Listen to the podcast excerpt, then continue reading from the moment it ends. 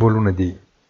Nell'attesa di vedere se il Black Friday ha riportato un po' di luce nei dati delle vendite al dettaglio e nella speranza di un Natale meno cupo di quanto si preannuncia, il mese di novembre si appresta ad essere archiviato con un rialzo complessivo superiore all'11% per gli Stati Uniti e Cina, del 15% per l'Europa e il Giappone.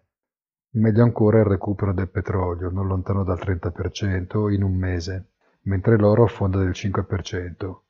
In tutto questo il dollaro si deprezza di quasi il 3% e si avvicina pericolosamente ad 1,20.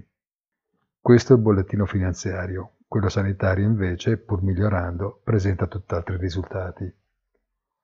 Commenti interessanti arriveranno a metà settimana dalla testimonianza di fronte al congresso di Chair Powell, ormai svincolato dal rapporto complicato con un Donald Trump ormai prossimo ad uscire di scena, pur rumorosamente mentre tra i dati macroeconomici uno sguardo d'attenzione è quello sull'inflazione europea in vista della riunione della BCE del 10 dicembre. Buona giornata e come sempre appuntamento sul sito easy-finance.it.